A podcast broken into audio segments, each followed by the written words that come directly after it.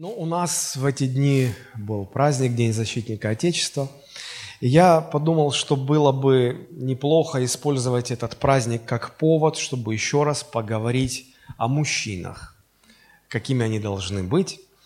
Поэтому проповедь я сегодня свою назвал так. Духовный плод в характере мужа.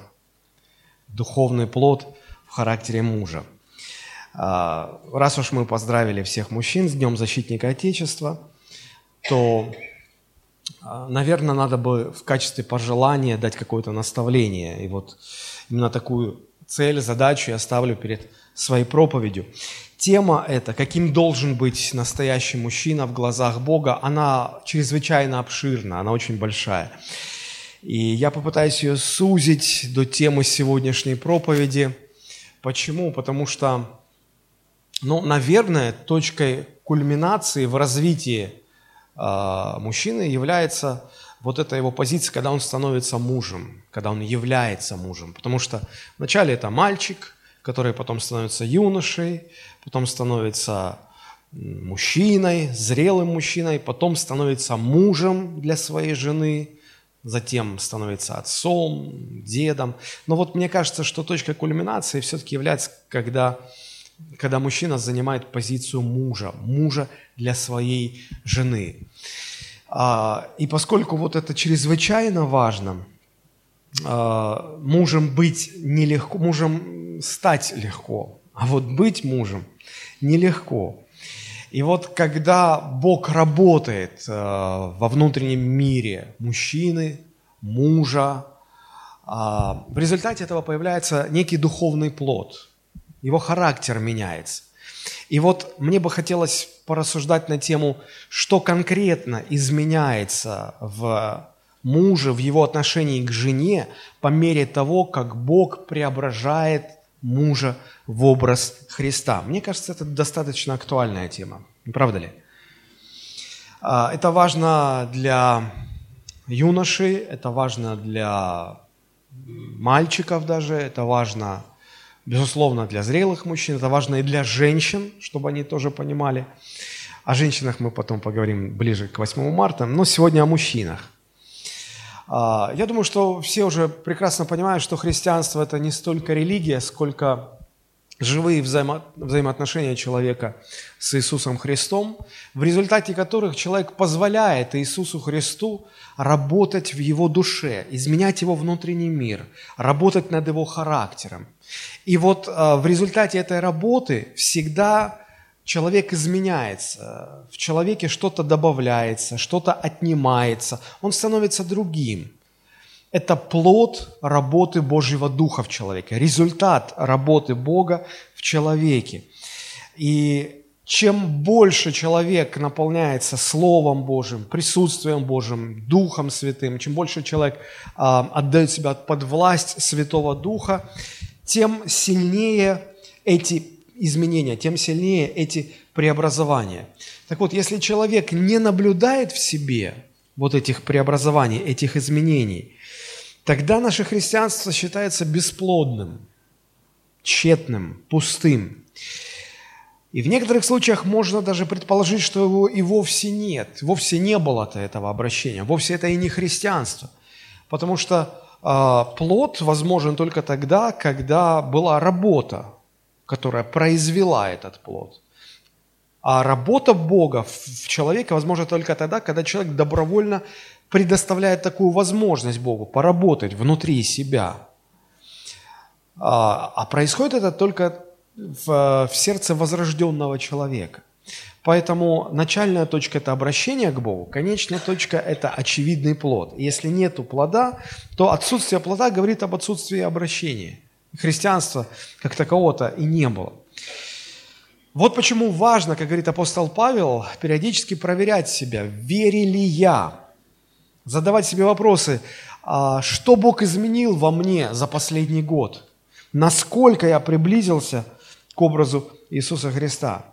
И вот а, одна из многочисленных сфер жизни человека, где эти перемены очень заметны, это, как вы, наверное, уже догадались, семья. Потому что, ну, понятно, что на людях мы все всегда стараемся выглядеть лучше. Мы показываем лучшую версию самого себя – Да?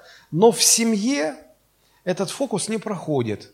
То есть долго э, водить за нос э, своих домашних не получится. Они все равно увидят, какой ты, а ты все равно не сможешь скрыть свою подлинную сущность. Семья – это такое место, где никто не может все время казаться лучше, чем он есть на самом деле.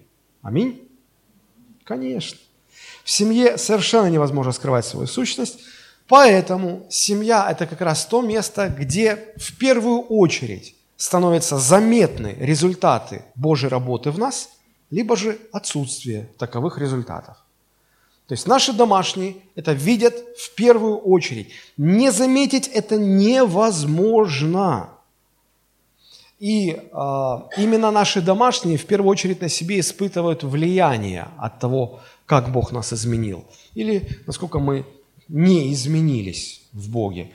Вот, и сегодня я хотел бы рассмотреть одно из многочисленных мест Священного Писания, которые рассказывают о том, каким должен быть муж в семье по Божьему замыслу. Этих мест достаточно много, но сегодня мы коснемся только одного стиха. Это первое послание апостола Петра, 3 глава, 7 стих. 1 Петра, 3 глава, 7 стих. А, ну, давайте мы сразу его прочитаем.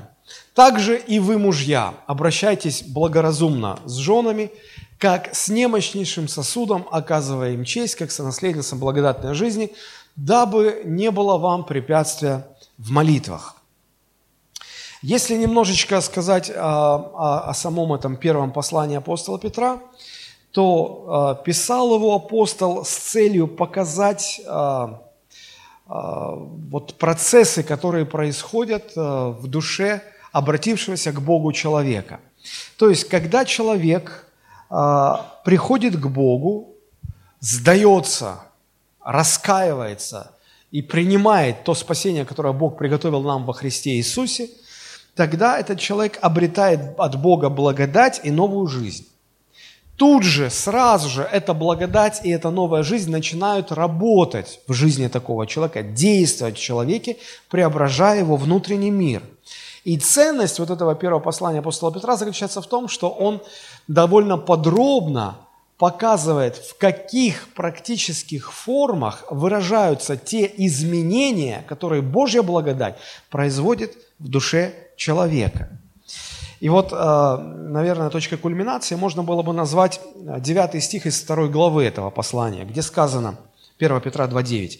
«Но вы род избранный, царственное священство, народ святой, люди, взятые в удел, дабы возвещать совершенство призвавшего вас из тьмы в чудный свой свет. Здесь апостол Петр показывает цель, для которой Бог приходит в нашу жизнь. Он говорит, вы род избранный, вы царственное священство, вы взяты в удел, вы взяты, ну, вы разделяете участь, удел с, с Господом.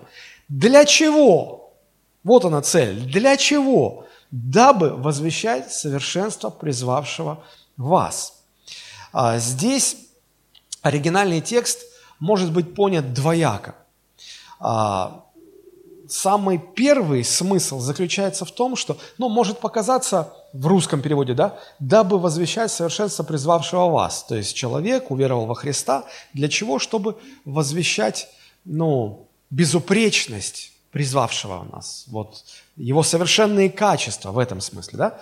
Но если посмотреть оригинальный текст, то там речь идет о том, дабы возвещать то, что Бог совершил в вас.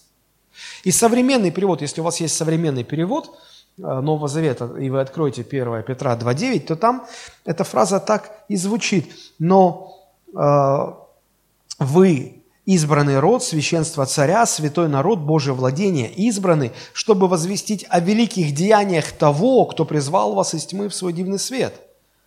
То есть мы призваны Богом, чтобы Он в нас произвел определенную работу, определенные перемены, и чтобы эти перемены мы могли возвестить, показать людям. А, это, это а, а, первый э, смысл. Второй смысл, как можно перевести этот отрывок, заключается в том, что а, действительно,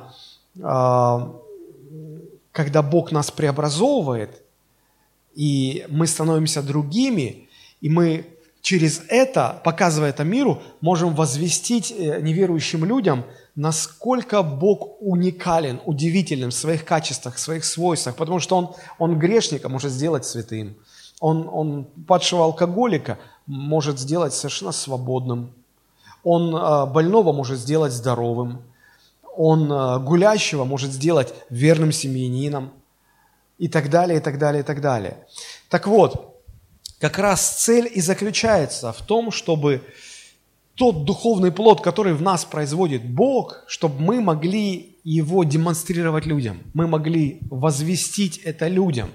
Если быть честными, то только это и будет впечатлять неверующих людей. Потому что их не впечатляют наши проповеди, наши богослужения, наши церкви. Им все это неинтересно. Но им интересно видеть, как человек, которого они всегда знали, каким он был, вдруг он становится совершенно другим, Вдруг в нем какие-то невероятные преображения. Э, жена, э, родители столько лет пытались его сделать хоть чуточку лучше, а тут что-то в нем произошло, и он совершенно другой стал. Как это может быть? Вот это впечатляет людей. Помните, когда Христос освободил э, Гадаринского бесноватого, что он сказал?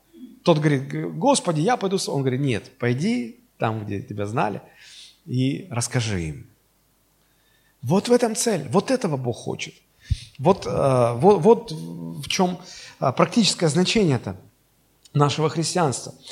Так вот, это Божья жизнь, которая производит у нас перемены, э, делая нас другими людьми, она имеет совершенно конкретные, определенные практические формы своего выражения в нашей жизни. И апостол Павел, вот начиная уже с 10 стиха 2 главы и дальше, он описывает эти формы – а, он, он, он показывает, что вот смотрите, как Божья жизнь, Божья работа, Божий плод проявляется вот в той, в той, в той ситуации. И а, если мы посмотрим а, ну, ниже 9 стиха, то мы увидим, что здесь речь идет о том, как мы изменяемся в отношении нашей гражданской позиции, наше отношение к власти, как меняется. Но у людей обычно какая, какое отношение к власти? как кто-то пошутил. А, человеку нужны друзья и кухня, чтобы там собираться по вечерам и хаять правительство. То есть люди обычно к власти так относятся, с, ну, с негодованием, с неприязнью и так далее, и так далее, и так далее. Вот. А посмотрите, как меняется эта ситуация в жизни людей, в которых Бог произвел свою работу. Это 13 стих ниже. Итак, будьте покорны всякому человеческому начальству для власти. То есть вместо противления человек становится покорен. Царю ли, как верховной власти, правителям ли, как от него посылаемым для наказания преступников и для поощрения делающих добро. Ибо такова есть воля Божия, чтобы мы, делая добро, заграждали уста невежеству безумных людей, как свободные, не как употребляющие свободу для прикрытия зла, но как рабы Божии – всех почитайте, братство любите, Бога бойтесь, царя чтите. Люди, у которых Бог произвел перемены, люди, в жизни которых Божья благодать поработала, у них именно таким становится отношение к власти. Удивительно. Дальше идет речь о том, как меняется отношение э, к господам у рабов – ну, в нашей современной интерпретации это отношение работников к своим работодателям. Посмотрите.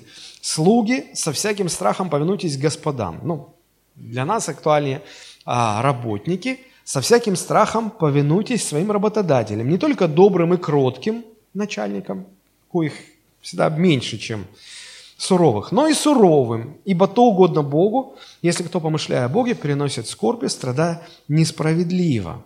Да?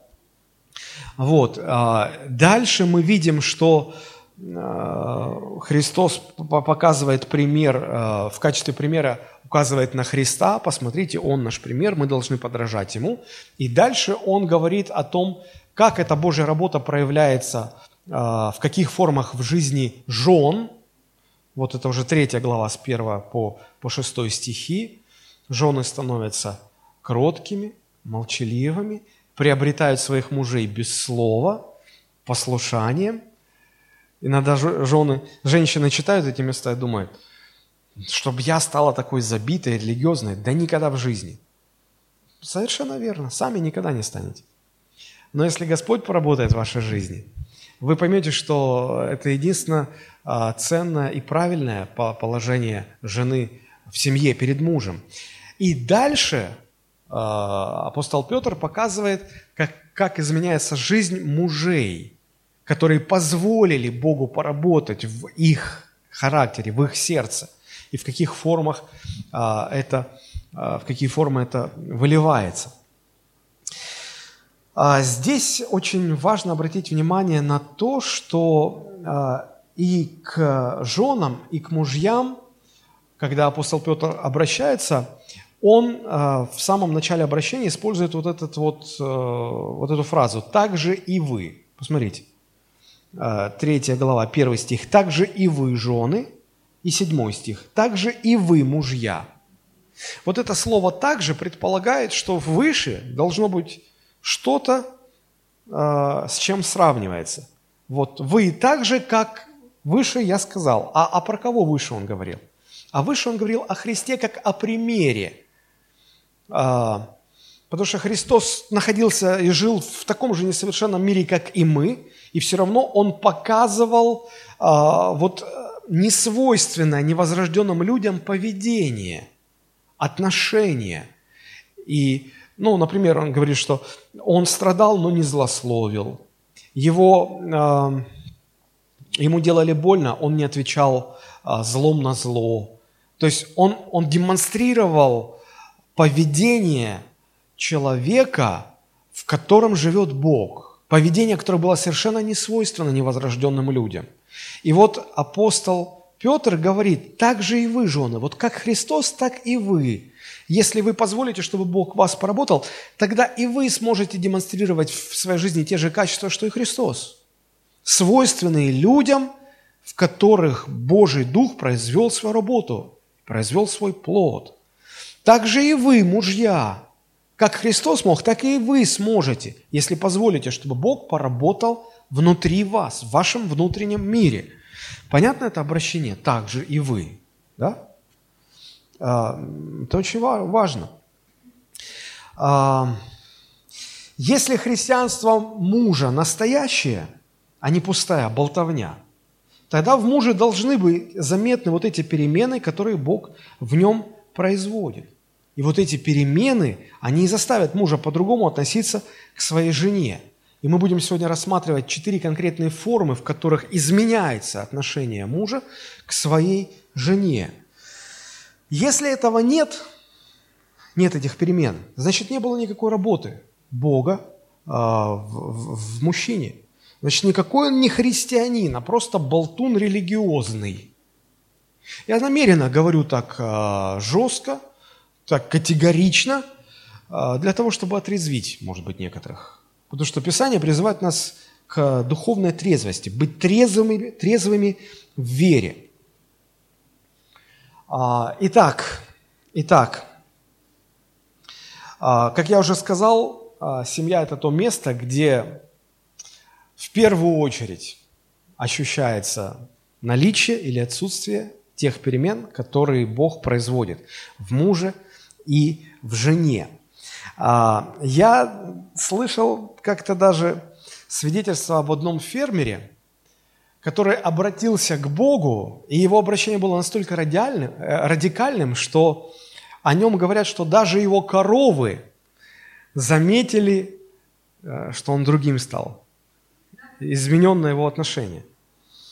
Вот. А, историки, которые описывают а, пробуждение в Уэльсе а, в начале 20 века, 1905-1907 год, а, в центральной фигурой этого пробуждения был Джонатан Эдвардс, а, если мне память не изменяет, молодой а, человек, которого мощно использовал Бог. Так вот, там люди обращались тысячами, десятками тысяч, целыми городами люди обращались. И знаете, с какой проблемой они столкнулись? Фермеры, которые занимались разведением животных, животноводством – они столкнулись с проблемой, их животные перестали их понимать, перестали понимать их команды. Потому что до обращения все эти команды были в перемешку с матерными словами. Но когда они обратились ко Христу, для них это мерзостью стало. Они не могли произносить эти матерные слова, а без них животные не понимали. Животные были в шоке вообще. Что хотят? Говорите на понятном нам языке. Вот. Но уж если животные, то э, домашние наши точно должны заметить эти перемены. Обязательно. Обязательно. Вот. В каких же формах должны воплощаться эти изменения в отношении мужа к своей жене? Об этом апостол Петр говорит в седьмом стихе. Я обратил внимание на интересную такую закономерность. Вот а, значит, послание, адресованное женам, уместилось аж в целых шесть стихов. А аналогичное послание к мужьям ограничилось всего лишь одним стихом. Посмотрите на третью главу. К женам шесть стихов, к мужьям один стих. Я подумал, почему такое, такая несправедливость. А, а на этой неделе я наткнулся в интернете на одну картинку, которая значит, э, демонстрирует то, как интересно промаркировали двери в мужской и женский туалет. Я хочу вам показать эту картинку. Посмотрите. Догадайтесь, какой туалет мужской, какой женский. Вот это какой? Мужской. А это какой? Женский. Почему? Потому что когда мужчине достаточно сказать одно слово, для женщин это значит, что нужно их сказать сто одно слово. Вот, мне кажется, апостол Петр понимал эту особенность, поэтому для женщин шесть стихов, а для мужчин один стих. Но в этом одном стихе для мужчин заключено столько много важной информации, что ее не меньше совершенно, чем та информация для женщин, которая заключена в э, шести стихах выше. Просто мужчины всегда хотят короче саму, саму суть. А, ну, жены, вы наверняка обратили внимание, что когда вы начинаете мужчинам, мужьям своим что-то рассказывать, они говорят, ну, короче, ты можешь без подробностей, короче, суть скажи. Вот. И э, Петр, понимая такую особенность мужиков, чтобы они тоже не, не начинали, ладно, апостол, короче, Склифосовский, что ты хочешь сказать? Вот апостол Петр им короче и говорит, вот седьмой стих, пожалуйста. Просили, получите. Вот. А, и в этом стихе а, говорится о четырех гранях, о четырех формах, в которых выражается а, новое отношение мужа к жене – Почему оно новое? Потому что Бог поработал в сердце мужа и произвел в нем перемены, и вот в этих четырех направлениях эти перемены вот так вот выражаются. Поэтому давайте мы сейчас приступим к изучению этого седьмого стиха, чтобы увидеть эти четыре а, формы, четыре сферы, где изменяется отношение мужа к жене. Итак, давайте еще раз мы прочтем это место. 1 Петра, 3 глава, 7 стих. Также и вы, мужья, почему так же мы уже сказали, а, значит, мужья, обращайтесь благоразумно с женами, как с немощнейшим сосудом, оказывая им честь, как с наследницам благодатной жизни, дабы не было вам препятствия в молитвах. В русском переводе здесь фактически одно повеление, один глагол в повелительном наклонении. Мужья, что делайте? Обращайтесь. То есть больше как бы повелений и нет.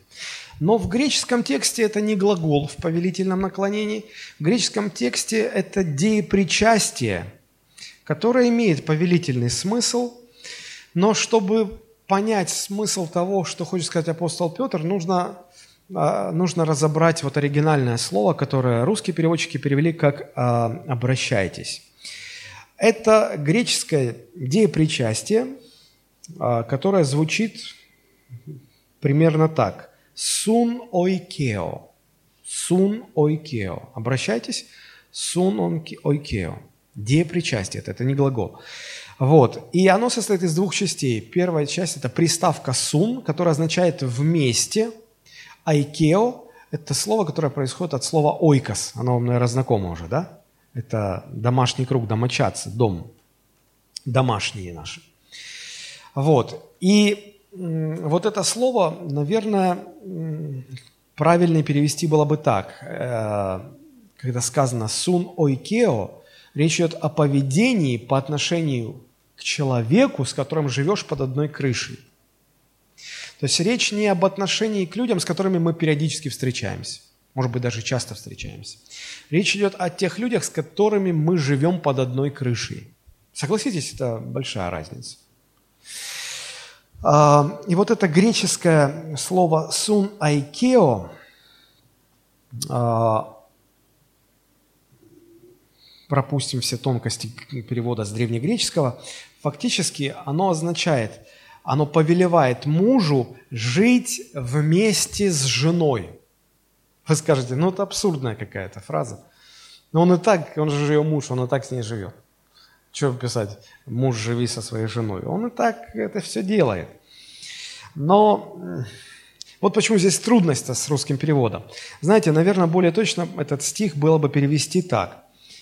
Слушайте внимательно. «Также и вы, мужья, живите с вашими женами с пониманием того, что они...» Ну и так далее. А если у вас есть современный перевод Нового Завета, то там эта фраза звучит так. Точно так же и мужьям следует в совместной жизни относиться к женам с должным пониманием. То есть это повеление относительно образа жизни мужа а, в семье. Такое отношение возможно только при наличии близкой связи с человеком, с которым живешь вместе, в одном доме, под одной крышей – и еще раз повторю, само построение предложения в оригинальном тексте повелевает мужу создавать общность со своей женой в их с ней совместной жизни. Вдумайтесь в это. Апостол Петр обращается к мужьям и говорит, что «я вам повелеваю, живя вместе со своей женой, создавайте общность с ней». Вы скажете, что за странное повеление – что это подразумевает? Это значит, не отделяйте себя от жены. Бог задумал брак, чтобы мужчина и женщина имели эту общность, это единение. И когда э, Бог э, создал жену для Адама, для первого человека, и привел ее к Адаму, Адама настолько это поразило, настолько поразил, он, настолько он был впечатлен вот этой общностью – что его прорвало на поэзию. В древнееврейском тексте это ярко видно, что это поэтическая форма, это практически стихи. И он говорит эту фразу «Вот плоть от плоти моей, кость от костей моих, она взята от меня». И он так был впечатлен вот этим единством с ней, вот этой общностью, она настолько его вдохновила, ему настолько было приятно это, настолько он переживал восторг и удовольствие от этого, что его прорвало на поэзию. Друзья, нам неизвестно ощущение полноты вот этой общности в той мере, в которой пережил это Адам, потому что после грехопадения эта общность была нарушена, эта общность была повреждена, как и много чего было повреждено грехопадением. И с тех пор в браке полнота этой общности утеряна. А, муж и жена а, превратились, по сути, в конкурентов. Помните, какие последствия а, Господь озвучил? И Он сказал, что жена, ты будешь покушаться на то, чтобы господствовать над своим мужем, а он будет отвечать тебе взаимностью. Вы будете конкурировать у вас уже не будет той общности, которая была. Она теперь нарушена. Вы больше будете похожи на соперников каких-то. Вот почему а, муж призывается Богом к тому, чтобы, а, живя с женой под одной крышей, стремиться делать все, чтобы создавать эту общность из-за того, что она разрушена из-за грехопадения, но она важна в браке. Муж должен делать все, чтобы создавать эту общность. Ее необходимо созидать, это единение. Ответственность за это в основном возлагается именно на мужа. Очень часто в браке муж и жена хотя и живут под одной крышей, но каждый живет своим обособленным мирком. Разве не так? Вот это стремление отделиться в своем мирке – это последствие грехопадения. Чтобы его преодолевать, муж должен осознанно стремиться всячески созидать вот эту общность. В этом на самом деле проблема современных людей, потому что люди хотят создавать браки, люди хотят иметь эту общность, но им страшно открывать свой мир друг для друга, потому что они боятся, э, боятся, что их используют, боятся, что им сделают больно. И им страшно э, лишиться своей какой-то, может быть, независимости ради того, чтобы создать некое единое целое. И вот со временем в браке начинают действовать так называемые центробежные силы. Знаете, что такое центробежная сила? Вот гончарный круг, который крутится, и на нем значит, э, горшечник лепит сосуд какой-то из глины. И вот если на этот гончарный вращающийся круг поместить кусочек глины – и он будет вращаться, этот круг, то будут на этот кусочек глины действовать центробежные силы, которые из центра будут выносить, выбрасывать этот кусочек глины. И если поместить туда два кусочка глины и раскрутить круг, то эти кусочки, хотя они вначале были рядом, в центре, их раскидает, их друг от друга разнесет в стороны. И вот так же и в браке. Чем дольше брак, тем больше действия центробежных сил, которые разбрасывают мужа и жену в стороны друг от друга. Начинается это, конечно, все постепенно. Начинается с того, что муж и жена начинают спать на разных кроватях. Потом они в разных комнатах живут. Потом они в разных городах живут. Иногда даже некоторые живут на две страны. Не только на два города, на две страны. А, почему? Потому что если муж не заботится не заботился создавать вот эту общность, то действие центробежных сил в браке не было ничем ограничено. И э, чем дольше брак, тем больше их жизнь успела супругов разбросать в разные стороны. Возможно, это незаметно со стороны, это не видят знакомые, друзья, но это очень хорошо понимают муж и жена. Муж и жена это очень хорошо понимают. Если вы проанализируете свой брак, то вы, ну, это просто невозможно не заметить действия этих центробежных сил. Этого не понимают молодые. Но те, кто прожил в браке 10, 20, 30, 40 лет, они очень хорошо понимают, о чем я сейчас говорю. Вот почему необходимо сознательное построение общности. К чему апостол Петр и призывает мужей. По мере того, как Бог работает над мужьями, мужья все более и более будут заботиться о вот таком созидательном а, процессе, который будет созидать эту общность между мужем и женой. Если муж не позволяет Богу работать в нем, то этих перемен не будет. Мужчина просто не будет этого осознавать. Женщина это начинает осознавать даже без того, чтобы Бог в ней работал в силу ее более тонкого душевного устройства. Мужья это чаще всего не понимают, если только Бог не поработал в их, в их сердце. И, и э, очень часто жен, они, жены это быстрее понимают, их начинает это не устраивать. И они обращаются э, к мужьям со своим недовольством, а мужья никак не могут в голову взять, что тебе надо? Деньги я приношу, приношу, налево не хожу, не хожу. Ну, ну все, что еще-то надо, а? А ей общности это не хватает. Она видит, что его тянет к своим в гараж, к мужикам, посидеть там. И его тянет на рыбалку куда-то, на футбол, еще куда-то. Ее тоже тянет там к своим подружкам, спа, салоны, шопинги и так далее. И они все больше и больше как-то расходятся. И женщин, в общем-то, это не устраивает. Они начинают претензии высказывать, а мужики не понимают, в чем дело. Итак, это вот первый такой очень важный момент, который возникает в душе мужчины, если Бог поработал над ним. Мужчина понимает, что очень важно сознательно созидать общность а, в своем совместном житии со своей женой. Давайте пойдем дальше. Вторая сфера или вторая форма, в которой проявляется плод, э, духовный плод в характере мужа.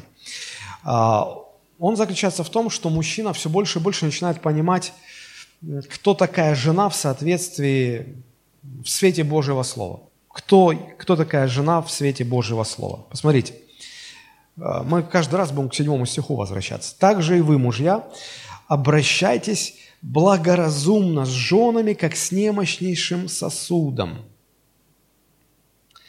А, вот на греческом языке вот эта фраза «благоразумно с женами, как с немощнейшим сосудом», а, она звучит по-гречески таким образом. Вот, обращайтесь благоразумно. «Сун айкео катаа гносин». Гносин – это слово, которое, ну, наверное, вам должно быть знакомо. А, гностицизм от него происходит. Ну, это по-гречески это знание. Значит, а, в совместной жизни с женой относитесь к ней с пониманием, сознанием того, что она такая-то и такая-то. Вот что это значит. То есть, почему я говорю, что если мужчина позволяет Богу работать в его жизни, то в его жизни все больше и больше появляется понимание и знание того, кто есть жена в свете Божьего Слова, кто она на самом деле – Здесь два момента очень важно. Первое – это то, что апостол призывает мужей жить с женами в соответствии с определенным знанием. А второй момент а, указывается, что это за знание, в чем это знание заключается. Так вот, еще раз повторюсь, что чем больше Бог работает в муже, тем больше муж осознает, что брак его, успех его брака зависит не от того, куда кривая вывезет, или ну как сложится, как говорят, брак – это лотерея. Кто знает, как повезет. Как вот сложится, так сложится. Вот этим повезло, этим не повезло. Нет. А, будет у тебя успешный брак или будет он неуспешный, зависит от определенных знаний, от э, понимания Божьих чертежей брака. И чем, чем больше Бог поработал в сердце мужчины, тем больше мужчина понимает эти чертежи и в соответствии со своим знанием этим строит свой брак. Второй момент, что это за знание, да? Это знание заключается в том, что жены не такие, как мужья. А какие они? Здесь апостол Петр их сравнивает, ну, в русском переводе, с немощнейшим сосудом. Здесь тоже немножечко трудности с переводом, потому что в русском языке использована превосходная форма прилагательного. Самый немощный, да? Немощнейший сосуд, то есть самый немощный. А в оригинальном тексте стоит сравнительная форма прилагательного. То есть, ну вот есть сильный, а есть менее сильный. Или есть слабый, а есть слабее. Вот прилагательное слабый, его сравнительная форма слабее, его превосходная форма слабейший. Да? Так вот, в оригинале, в русском языке употреблена превосходная форма прилагательного, а в оригинале сравнительная. То есть мужчины сильные, а женщины не такие, они слабее мужчин. И не просто сказано, что они слабее, как люди, а употреблено это слово, а, которое на русский переведено как сосуд. Они более слабый сосуд – и вот это вот э, слабый, немощный, да, его можно, у этого, у этого прилагательного есть оттенки. Не только слабый, но хрупкий, деликатный, э, обходительный. Знаете, когда э, транспортируют в коробках хрусталь, то там такими английскими буквами, ну, по-английски написано слово fragile, то есть стекло, осторожно. А, я слышал, один человек говорит, вот я был в Англии, значит, и зашел в дорогой английский магазин и купил фарфоровый сервиз. Мне сказали, точно, настоящий фарфоровый, кучу денег выложил. Фарфоровый сервиз. Ну, забрал все, приезжаю в номер в гостиницу, а, а снимаю упаковочную эту обертку и думаю, аджер, зараза, обманули. На, на, ну, на коробке написано «Чайна». Китай. Китае сделано. Ну, человеку объяснили, что чайна по-английски это не только Китай, но это еще и переводится как и фарфор, поскольку он был изобретен в Китае, поэтому это одним словом у них все, англичан. Вообще английский язык, в отличие от русского, он более короткий. То, что по-английски можно сказать за 10 секунд, по-русски это нужно, чтобы сказать, нужно секунд 20, не меньше. Вот, поэтому вы, когда фильмы смотрите а, на английском языке, он уже сказал фразу там трам-там-там-там-там, а переводчик просто там не останавливается и говорит, и говорит, и говорит. Вот, хорошо, ну, а, вернемся, вернемся. А, если вот соединить в нашем тексте все эти объяснения, толкования, которые мы дали, то а, фраза получится такая. «Мужья, в совместной жизни с женами относитесь к ним в соответствии с пониманием того, что они не такие сильные, как вы, они слабее вас, они более деликатно устроены, чем вы, они более хрупкие, нежели вы, они другие. Понятно теперь становится? То есть чем больше Бог поработал в мужчине, тем больше мужчина это понимает. И интересный момент то, что человек назван сосудом – в Писании довольно часто люди называются сосудами. Ну, например, когда э, Бог говорит э, Анании о э, Савле, э, как о избранном сосуде, которого он избрал, чтобы возвещать Евангелие. Это Деяние 9.15, просто быстро вам прочитаю. Но Господь сказал ему, иди, ибо он, то есть Савол, есть мой избранный сосуд, чтобы возвещать имя мое пред народами, царями и сынами Израилевым. То есть человек назван сосудом. 2 а, Коринфянам 4,7 апостол Павел говорит, «Но сокровище сие, то есть Божью славу, Божью силу, мы носим в глиняных сосудах, чтобы преизбыточная сила была приписана Богу, а не нам». То есть он себя называет сосудом. И это очень, очень яркая, сильная метафора. Люди в Библии а, представлены как сосуды. А, и мужчины, и женщины – просто люди. Люди – это сосуды. Я на этой неделе наткнулся на очень интересное высказывание в этом плане, подтверждающее эту мысль. Послушайте, очень точная фраза. Я не знаю, кто это сказал, но фраза потрясающая. Итак, цитирую. Если в коробку, если в коробочку положить жемчуг, она станет шкатулкой. А если в нее сложить мусор, она станет урной. Человек является тем, чем себя наполняет. Если в коробочку положить жемчуг, она станет шкатулкой. Если в нее сложить мусор, она станет урной. Человек есть то, чем он себя наполняет. Поэтому очень точное это библейское сравнение, очень точная библейская метафора. Человек – это сосуд. И вот э, если человек позволяет Богу наполнить его внутренность Божьим содержанием, духовным плодом, тогда одна из форм, в которой это будет проявляться, заключаться в том, что мужчина, муж будет лучше и лучше понимать, что женщины не такие, как мужчины, они отличаются, они другие, с ними нужно очень по-другому относиться, нежели как вы относитесь к мужчинам. А, Бог их такими сотворил. У женщин более тонкое душевное устройство. И э, когда мужчина это, мужчина это тем больше понимает, чем больше Бог поработал в его жизни. Почему женщины так устроены? Ну, потому что у них другое предназначение. Какое основное предназначение женщин? Стать матерью. Родить, выносить, возрастить, воспитать детей. Вот. И почему они так нежно, так тонко, так душевно, так чувственно устроены? Чтобы чувствовать малейшие перемены в, этом младенчике, которого они выносили под сердцем, которого они родили. И я помню, вспоминаю, когда наши дети были маленькими, я на них смотрю, ну, вроде ребенок-ребенок. А жена мне вот смотрит и рассказывает, что сейчас он себя хорошо чувствовал, а теперь плохо чувствует. Сейчас у него вот это и вот это, и поэтому нужно сделать это и это. Я думаю, откуда она это понимает? Я думаю, ну вот он лежит, этот комочек, и лежит.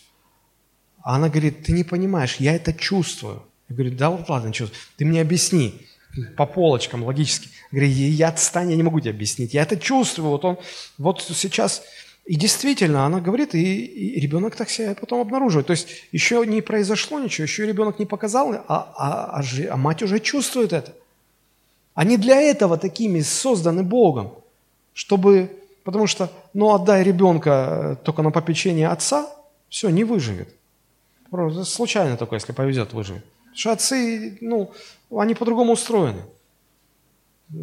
Это правда, это правда. Вот, поэтому женщины чувствуют то, чего мужчины вообще никак не могут ощутить. Вот вообще. Поэтому иногда и получаются там споры, а, потому что а, жена не может объяснить, но она вся, как говорят, на пределе, на, ну, и, а тот говорит, да успокойся, все нормально, я чувствую, да ничего. И, и все, и нашла коса на камень. Так вот, если Бог поработал сердце мужчины, мужчина будет понимать это. И он не будет уже так пренебрежительно относиться к женщинам. Он будет знать, что они другие, и с ними нужно более тонко, более аккуратно, более хрупко. Как с а, хрупкой такой вот драгоценной вазой. Ее нельзя швырнуть. Ее нужно аккуратненько переставить. Вот. И мужчины, понимая это, они а, корректируют свои действия в трех сферах. В физической, в эмоциональной, в духовной сфере. Но в в чем они корректируют? Как это выражается? Они понимают, что физически женщина слаба. Физически Бог ее предопределил для того, чтобы она, во-первых, стала матерью. Родила, а, выносила, взрастила, вскормила, воспитала и так далее. Вот. И, и мужчины понимают, что э, женщине, ну, она не создана для того, чтобы вот это вот материнство совмещать с функцией материального обеспечения семьи. Но просто они не могут так. Это чрезвычайно тяжелая нагрузка. И поэтому мужчина понимает, что они должны защитить свою жену от этих забот. Поэтому роль мужчины – это роль обеспечителя. Понятно, что в разных культурах, в разных обществах, в разных ситуациях, даже в рамках одной культуры, у всех все по-разному, у всех разные условия. Одинаковым должно быть неизменное стремление и понимание мужчины, что нужно как можно больше защитить свою жену, свою женщину от того, чтобы она могла полностью себя посвятить материнству, дому, детям, семейному очагу. Потому что это важно, это важно, и у нее не останется сил еще и зарабатывать. Избавьте ее, насколько это для вас возможно, от необходимости зарабатывать на жизнь и помогайте с детьми. Не думайте, что вот если вы приносите зарплату, а вот теперь вся обязанность за воспитание детей на ней. Нет, помогайте. Бог так распределил, Бог так устроил. Если при всем при этом женщина справляется, у нее лишнее время появляется, она говорит, а я еще хочу работать, пожалуйста, пусть работает. Но только если так, если сама хочет. А не так, что мужик приходит с работы и говорит, слышишь, что-то этот, я тут вкалываю, вкалываю, а ты не вносишь свой посильный вклад в общий семейный бюджет. Значит, вот здесь Бога нету. Ты, ты не пустил туда Бога. Ты, ты не, вообще не понимаешь, что они другие, женщины другие. Бог им другую функцию предназначил. Это я недавно смотрел по телевизору. А, брали интервью у этого музыканта, композитора а, Игоря Крутого. А вот, и он, он рассказывал о том, что ему с детства легко давалась музыка, играть, сочинять. Вот, и он говорит, а, вот в 90-е годы, когда а, был расцвет популярности певца Александра Серова, а он для него писал все эти песни, и они стали знаменитыми в то время. Вот, он говорит, мы поехали к моим родителям в Украину картошку копать. Говорит, ну и какая картошка без самогона? Вот. Приняли все, а потом уже какая картошка после самогона. Вот. И давай песни спевать. И, говорит, там нашли какой-то рояльчик э, или пианино. Говорит, а я сел за клавиши, а Саша, ну, то есть Александр Серов, стал петь. И пел эти э, народные украинские песни. И, говорит, отец мой так расчувствовался, так расчувствовался, говорит, говорит, нет, ребята, не надо вам на картошку. Вы для другого созданы. Вы лучше спеваете, а мы пойдем картошку копать. Вот. Так и, и жены, да, они для другого созданы. Мужики, вы идите картошку копайте, а они пусть занимаются домом, детьми, материнством, уютом.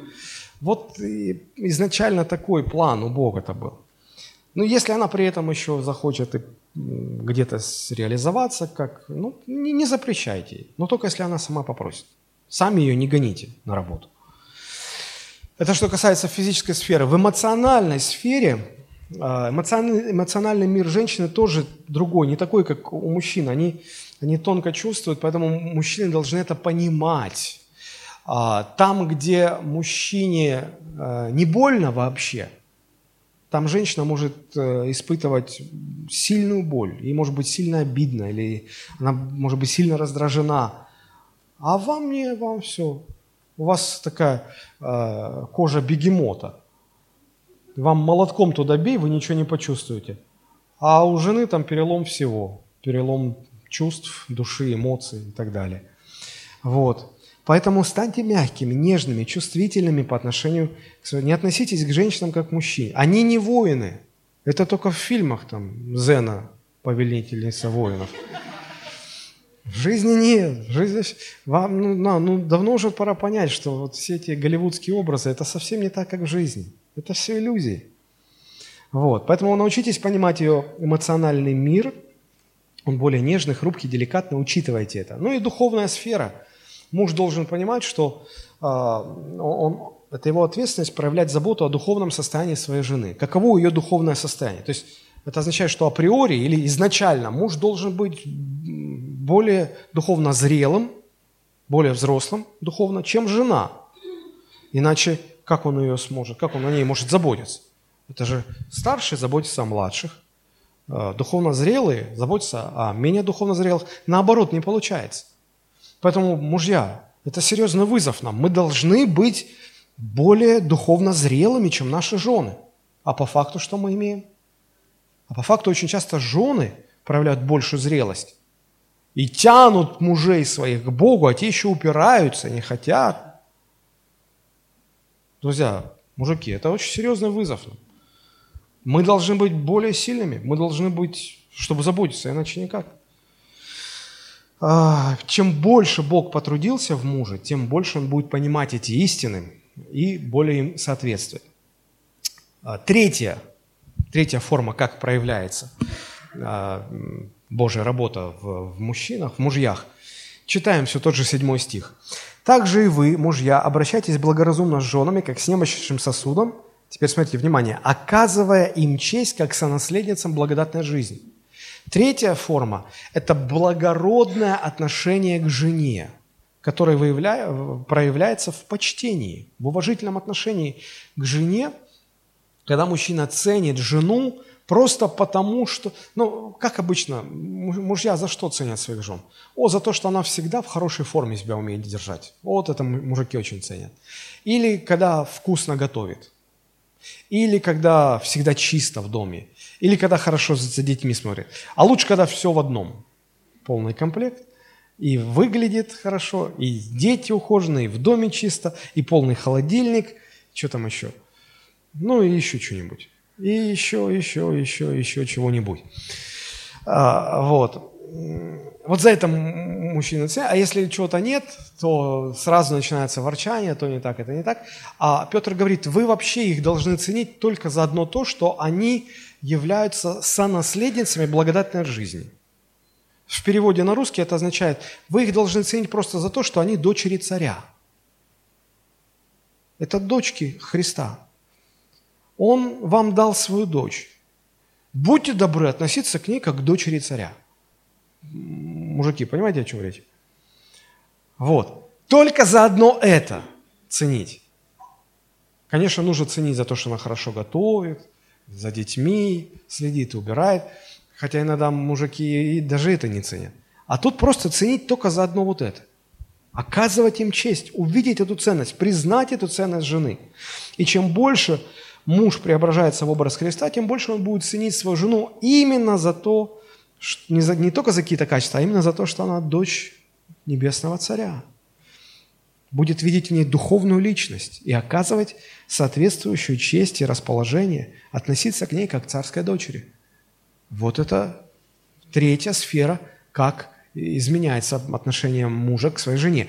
Ну и последняя, четвертая сфера заключается в, э, ну, давайте прочитаем седьмой стих, увидим, в чем заключается. «Также и вы, мужья, обращайтесь благоразумно с женами, как с немощнейшим сосудом, оказывая им честь, как с наследством благодатной жизни, дабы не было вам препятствия в молитвах».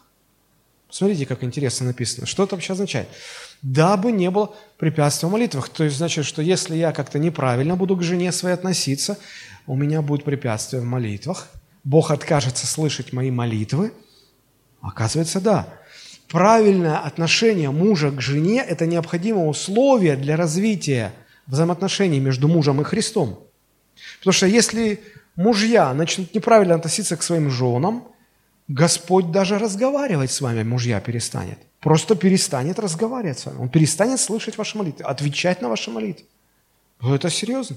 О каких здоровых взаимоотношениях мужчины с Богом может идти речь, если вот, оказывается, вот так оно все устроено? Запомните, пожалуйста, Бог отказывается даже разговаривать с вами, пока вы не начнете правильно относиться к своей жене. По Божьему замыслу Бог вернее, мужчина вот так вот зависит от Бога. А, по Божьему замыслу мужчина должен повиноваться Богу, а, Христу. Христос руководителем для мужчины является, муж является руководителем для жены. Посмотрите, как апостол Павел в первом послании к Коринфянам об этом говорит. 11 глава 1 Коринфянам, 3 стих. «Хочу также, чтобы вы знали, что всякому мужу глава Христос, Жене глава муж, Христу глава Бог. А, к сожалению, почти все мужчины видят здесь только центральную часть. Жене глава муж. Все. Нету ничего, что впереди, нету ни того, что после. Ко мне часто приходят мужчины и говорят, пастор, вы объясните там моей жене, что вот у вас же в Библии написано, ваша же Библия написано, жене глава муж. Я говорю, а это еще не вся истина. Давайте почитаем вместе. А я смотрю, он в церковь не ходит, в Бога не верит.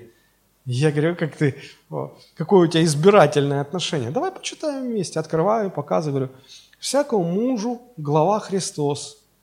Тебя так интересно, что муж – глава жены. А что ты не обращаешь внимания на то, что Христос должен быть твоей главой?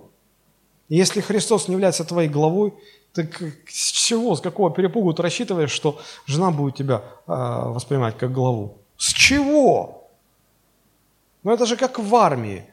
Э, если капитан отдает, ну, более высокий по званию, чем лейтенанта, отдает приказ лейтенанту, то лейтенант понимает, что это не прихоть капитана, а капитану там полковник спустил приказ, он передает, поэтому э, здесь, как помните, когда а, сотник обратился, римский сотник обратился ко Христу, и Христа удивила его вера, когда сотник сказал, я хоть и подвластный человек, но у меня тоже в подчинении есть люди.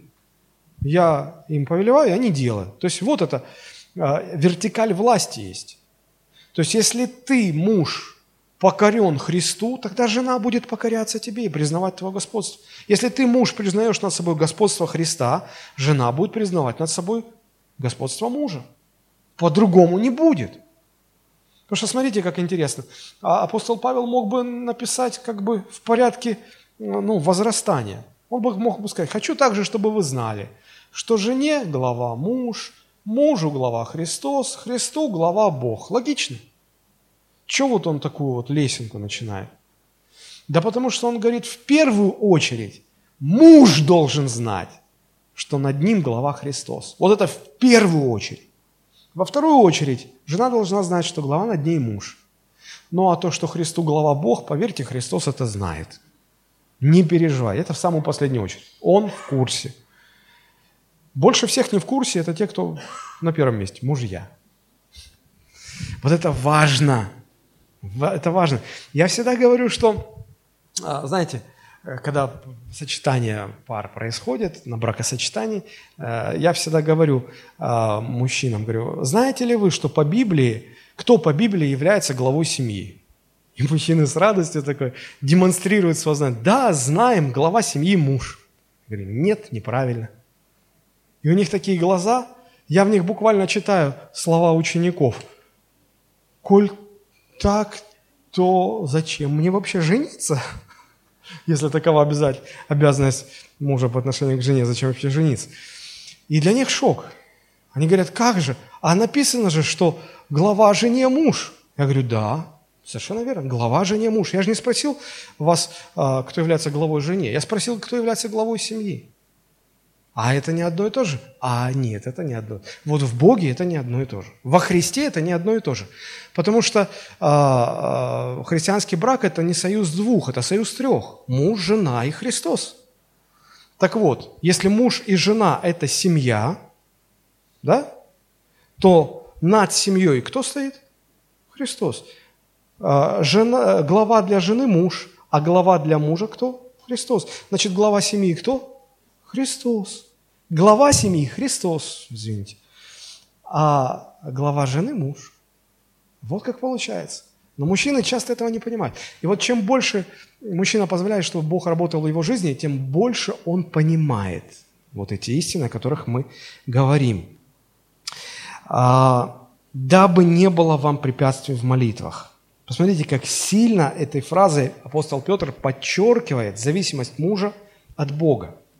То есть фактически муж не может оставаться хорошим мужем, если Бог ему не будет помогать.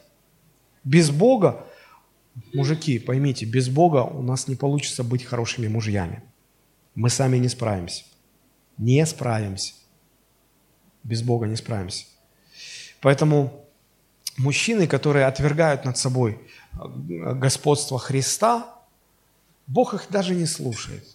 Не то, что не помогает, он даже не слушает. Смотрите, в притчах написано, 28.9, сказано, кто отклоняет ухо свое от слушания закона – то есть вообще ему не интересно. А что там Христос сказал? Да мне не интересно, что он сказал.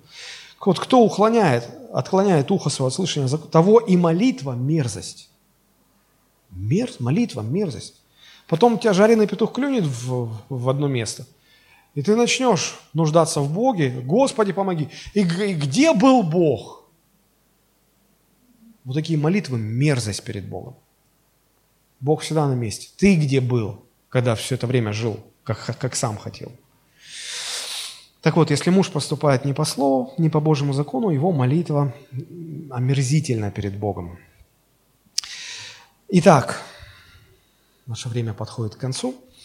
А, вот фактически мы рассмотрели в этом седьмом стихе четыре аспекта или четыре формы, можно там вот вывод заключительный, да, четыре формы, а, в которых проявляется духовный плод в характере мужа. То есть, если муж позволил Христу поработать в его внутреннем мире, мужчина становится другим, муж становится другим, и он начинает понимать эти четыре истины. Он всячески стремится созидать общность, живя со своей женой. Он а, более и более а, возрастает в понимании того, что жена другая, она не такая, как он. Как он. Она, а, он начинает понимать ее, видеть ее в свете Божьего Слова и, соответственно, относиться. Он начинает благородно относиться к жене, как к дочери царя. Только за то, что она сонаследница благодатной жизни. Ну и в конце концов он понимает, в чем заключается богоугодное руководство женой в чем, в чем заключается главенство мужа над женой. Что это не, не диктат, это не самодурство. Э, ты, ты тоже подотчетен Христу. Тогда жена признает твое господство. Иначе не получится. Мы сейчас будем молиться. Я хотел бы задать вам а, вот такие вопросы, дорогие мужчины, мужья. Насколько вы позволяете Богу, насколько вы позволяете Божьему Духу работать над вами – или же вы закрываетесь, или же вы говорите, нет, это моя территория, сюда не лезь, я сам знаю, я сам разберусь. Тогда вы не будете понимать эти вещи. Уподобляетесь ли вы Христу? Стараетесь ли вы походить на Иисуса Христа? Если у вас духовный плод в этих четырех аспектах, возрастаете ли вы в понимании этих четырех истин, или вы вообще сегодня вообще в первый раз это узнали только и не понимали раньше? Нам всем есть над чем задуматься, друзья.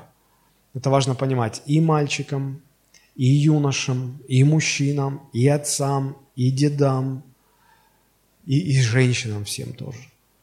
Поэтому, друзья, давайте мы поднимемся. Мы склонимся перед Богом в молитве. Я думаю, что каждому есть о чем попросить Бога в соответствии с тем, что мы сегодня слышали. Духовный плод в характере мужа. Господь, благодарим Тебя.